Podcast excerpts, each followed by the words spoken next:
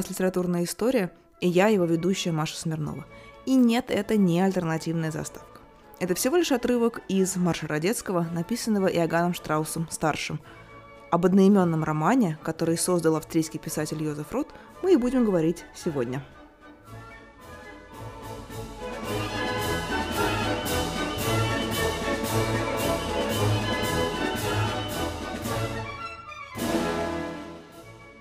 Начну с признания, не то чтобы шокирующего, но все-таки. Как ученица московской школы со стандартной программой по истории, я долгое время совершенно явно недооценивала значение Первой мировой войны для мира в целом и для Европы. И это несмотря на то, что мои школьные годы, мое детство прошли рядом с парком этой самой Первой мировой войне посвященным. Мы с подружками играли в прятки и прятались за памятниками – о значении которых тоже не догадывались, ну или, по крайней мере, не задумывались, а взрослые и учителя не спешили нам его объяснить. И только много позже, когда я выросла, начала путешествовать, ездить в Европу, и в одно из таких путешествий отправилась вместе с друзьями во Францию, я наконец смогла осознать, чем была эта первая глобальная война, которая для многих европейцев до сих пор остается главной войной. В отличие от меня, мои друзья историей Первой мировой войны интересовались, и в один из дней мы все вместе поехали в Верден. Битва при Вердене – одна из самых крупных и разрушительных операций Первой мировой войны. Атака немцев на французские укрепления началась 21 февраля 1916 года и вскоре превратилась в затяжную схватку, которая завершилась лишь в декабре. Не знаю, насколько уместно говорить, что французы выиграли – линия фронта по итогам сражения практически не изменилась. Но отразить атаку и отбросить немцев с их позиций они смогли. А потери, которые понесла немецкая армия, существенно повлияли на дальнейший исход войны. Потери, впрочем, были огромные с обеих сторон. По минимальным подсчетам и Франция, и Германия потеряли где-то по 140-160 тысяч убитыми и еще по 200 с лишним тысяч ранеными. Теперь рядом с городом находится огромный мемориальный комплекс. И когда я говорю огромный, я действительно имею это в виду. Он настолько большой, что между разными его частями нужно передвигаться на машине, ну или на автобусе, если вы туда приехали с группой. Там есть и мемориальные кладбища, и часовни, и монументы, посвященные отдельно войсковым частям. Там даже есть боевые укрепления, которые очень хорошо сохранились. Целый форт. Туда прямо можно спуститься и посмотреть, как жили французские солдаты на линии фронта. Но на меня самое большое впечатление произвел монумент нерукотворный, точнее, не вполне рукотворный. Под Верденом было несколько деревушек, которые во время бомбардировок практически уничтожили. И там сейчас совершенно инопланетный ландшафт, потому что в местах, куда падали снаряды, остались такие глубокие кратеры, воронки. И со временем они заросли травой и деревьями, а, и можно было подумать, что, ну, это просто такой странный, необычный лес, если ничего не знать о его истории. Но по этому лесу расставлены такие небольшие таблички на местах, где раньше до войны были дома и разные другие постройки. И вот ты идешь по этому лесу и читаешь. Вот здесь стоял домик пекаря, а вот здесь жила семья с такой-то фамилией, а вот здесь был магазин. Наверное, это едва ли не самый трогательный и пронзительный способ почтить память жертв войны, который мне вообще встречался без монументальности, без какого-то излишнего надрыва, зато с удивительной человечностью и уважением к частной жизни. И мне кажется, что вот это достоинство – в целом очень характерно и для литературы о Первой мировой войне. Пожалуй, самый известный автор, который писал о событиях 1914-1918 годов, это Ремарк. Именно он создал одни из самых главных антивоенных книг XX века. Тут же, конечно, еще вспоминается и Гашек с похождениями бравого солдата Швейка.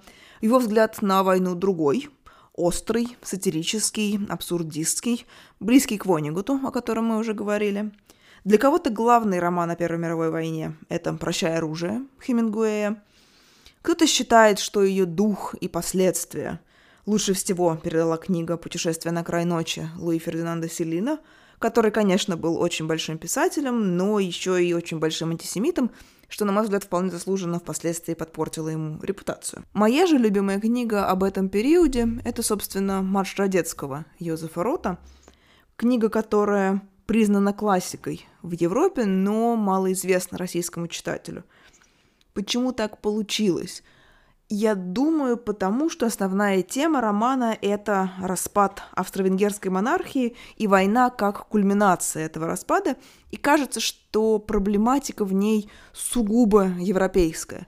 Я позже скажу свое мнение на тему того, почему это не совсем так, но пока мне хочется коротко представить самого Йозефа Рота. Йозеф Рот родился в 1884 году в еврейской семье в городе Броды. Тогда этот город был частью Австро-Венгерской империи, а сегодня он находится на территории Львовской области в Украине. Позже Рот поступил в университет Вены, где изучал философию и немецкую литературу, но в 1916 году отправился на войну в качестве добровольца. Правда, он не был воинственным человеком и рассчитывал в первую очередь на роль военного корреспондента. Война и распад империи стали центральными событиями его жизни и определили его путь как автора. Вернувшись с войны, он стал печататься в либеральных еврейских изданиях, зарабатывал постепенно славу как писатель, но, естественно, с приходом к власти Гитлера вынужден был бежать в Париж, так как еврейство своего никогда не скрывал и не питал никаких иллюзий относительно того, куда ведет Германию, а вместе с ней и Австрию новый политический строй. Там, в эмиграции в Париже, Йозеф Рот и умер в 1939 году – он не дожил буквально несколько месяцев до начала Второй мировой войны. Он был молод даже по меркам того времени, ему было всего 44 года. И формально считается, что причиной его смерти стал тяжелый запущенный алкоголизм. Но некоторые исследователи говорят, что на самом деле Рота добила известие о самоубийстве Эрнста Толлера. Это был немецкий поэт и известный антифашист.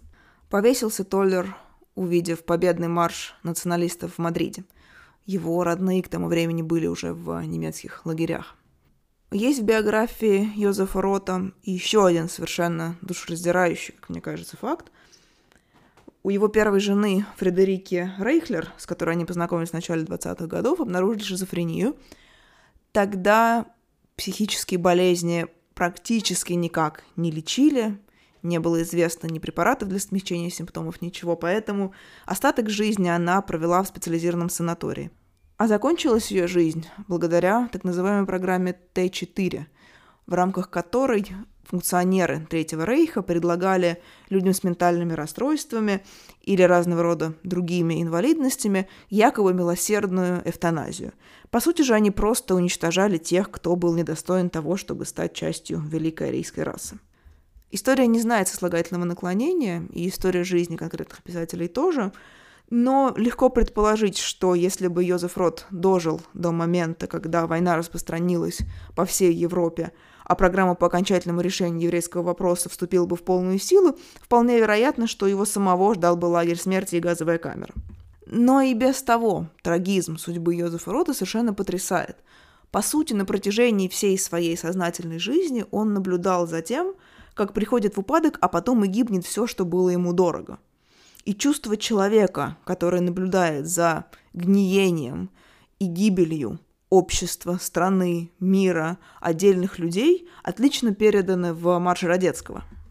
Строго говоря, «Марш Родецкого» рассказывает не столько о самой Первой мировой войне, хотя его действие простирается до ее начальных этапов, сколько об эпохе войне предшествовавшей. И именно поэтому эта книга кажется мне особенно интересной.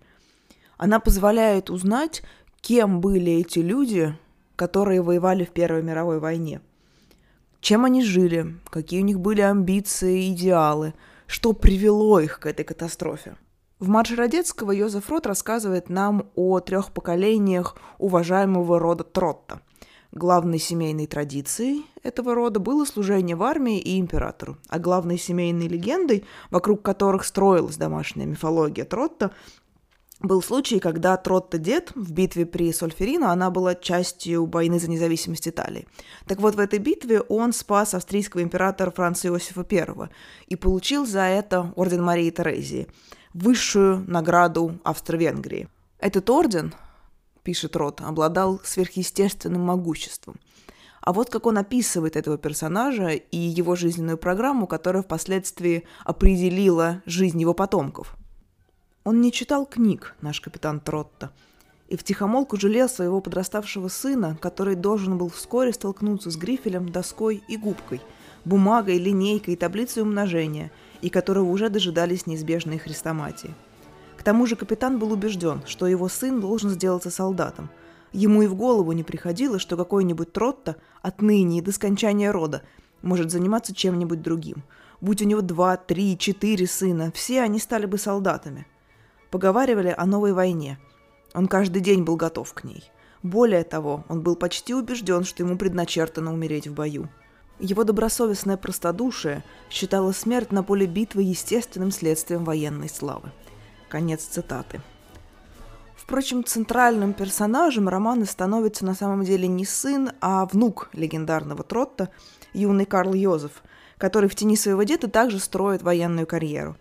Он делает это уже совсем в другое время – и боевых подвигов на его долю уже не выпадает. Первая мировая война пока только угадывается на горизонте, и Карл Йозеф служит в армии мирного времени, где его быт состоит из выпивки, азартных игр и общения с женщинами. Армия не делает его подтянутым, не делает его героическим, не делает его отважным. Наоборот, она разрушает его и превращает в человека вялого и меланхоличного. А вот в семье Тротта царит настоящая военная дисциплина, ну или банальное отчуждение – Отец и сын, единственные близкие друг другу люди, не могут даже поговорить по душам, поделиться своей болью и разочарованием, потому что их отношения подчинены памяти о славном предке, с одной стороны, и стремлению соответствовать формальным представлениям о приличиях, с другой. Каждая их встреча – это набор мучительных ритуалов, которые только подчеркивают, как они на самом деле далеки друг от друга. В результате получается, что марш Радецкого – это одновременно и тонкая, печальная, меланхоличная семейная сага. И роман «Воспитание», жанр вообще очень характерный для немецкой литературы. И одновременно очень яркий исторический роман. Даже, наверное, скорее историко-социальный. Да, формальным поводом для начала Первой мировой войны послужило убийство эрцгерцога австрийского Франца Фердинанда сербским террористом Гаврилой Принципом. Но в каком-то смысле она была уже предопределена – и причины ее лежали в области столкновения интересов больших европейских держав. Йозеф Рот вроде бы не концентрируется на политике, он рисует очень интимный семейный портрет. Но на примере семейства Тротта мы видим, как разрушительно действуют имперские амбиции как на отдельных людей, так и на целые государства. Поскольку мы с вами говорим именно об антивоенной литературе – Тут важно отметить, что Йозеф Рот, как мне кажется, не писал целенаправленно антивоенный роман. Наоборот, войны прошлого в марш Радецкого предстают символами величия монархии. Но вместе с тем, распад, который царит в австро-венгерской армии начала XX века, является отражением распада империи – Рот изобличает не войну саму по себе, а скорее армейский образ жизни, который в мирное время состоит из скуки, разврата, а военное несет бессмысленное разрушение и смерти. В романе серьезнейшему испытанию подвергается имперская логика жизни, и этого испытания она, увы, не проходит. Одна из самых, на мой взгляд, горьких и пронзительных сцен в романе – та, в которой господин Тротта отец приходит на аудиенцию к Францу Иосифу. Ему нужно попросить за своего сына, который проштрафился на армейской службе. Так вот, Тротто видит, что император величественный, но все-таки уже совершенно дряхлый старик. У него трясутся руки, и он толком не помнит, кто спас ему жизнь, этот Тротто или какой-то другой. Гашек в швейке и Роберт Музель в «Человеке без свойств» изображают империю Франца Иосифа в таком сатирическом и даже издевательском ключе. Йозеф Рот выбирает другой язык. Это язык мягкой иронии, в котором совершенно явственно скользит сочувствие ко всем этим людям, чья эпоха безвозвратно уходит, и они ничего не могут с этим поделать. Первая мировая война становится одновременно кульминацией и горькой развязкой этого процесса – можно было бы ожидать, что она родит новых героев, чьи внуки будут гордиться их военными подвигами и хранить медали как семейные реликвии. Но сообщение о смерти, об убийстве наследника престола в полку юного Тротта превращается в фарс. В стельку пьяные солдаты и офицеры пляшут под траурный марш, кто-то даже выкрикивает «свинья подохла». Многие решают дезертировать тут же, а те, кто все-таки идет воевать, пребывают в полной уверенности, что война продлится не больше пары недель. Но мы-то с вами знаем, как знал и Йозеф Рот, что она растянулась на четыре с лишним года и стала одной из самых крупных и страшных катастроф в истории человечества. Конечно, нельзя не упомянуть и о символизме самого названия книги. Марш Радецкого, написанный Аганом Штраусом-старшим в честь знаменитого австрийского полководца, звучит самые важные моменты жизни семьи Тротта. Мелодия это очень энергичная, бравурная, духоподъемная – но ничего особенно духоподъемного на страницах самой книги не происходит. Да и назвать ее молодого героя человеком энергичным тоже очень сложно. Таким образом, марш Радецкого становится символом заката империи, заката эпохи доблестных воинов и славных сражений. Я даже не буду пытаться отрицать, что в романе Марш Радецкого явно слышится сочувствие автора как к роду Тротта, так и к людям такого типа – Похоже, что Йозеф Рот действительно очень глубоко переживал закат империи. Но мне кажется, что дело было не столько в падении какого-то величия, сколько в том, что он терял привычный и дорогой ему мир. На смену этому миру приходил хаос, который, в свою очередь, породил абсолютное зло.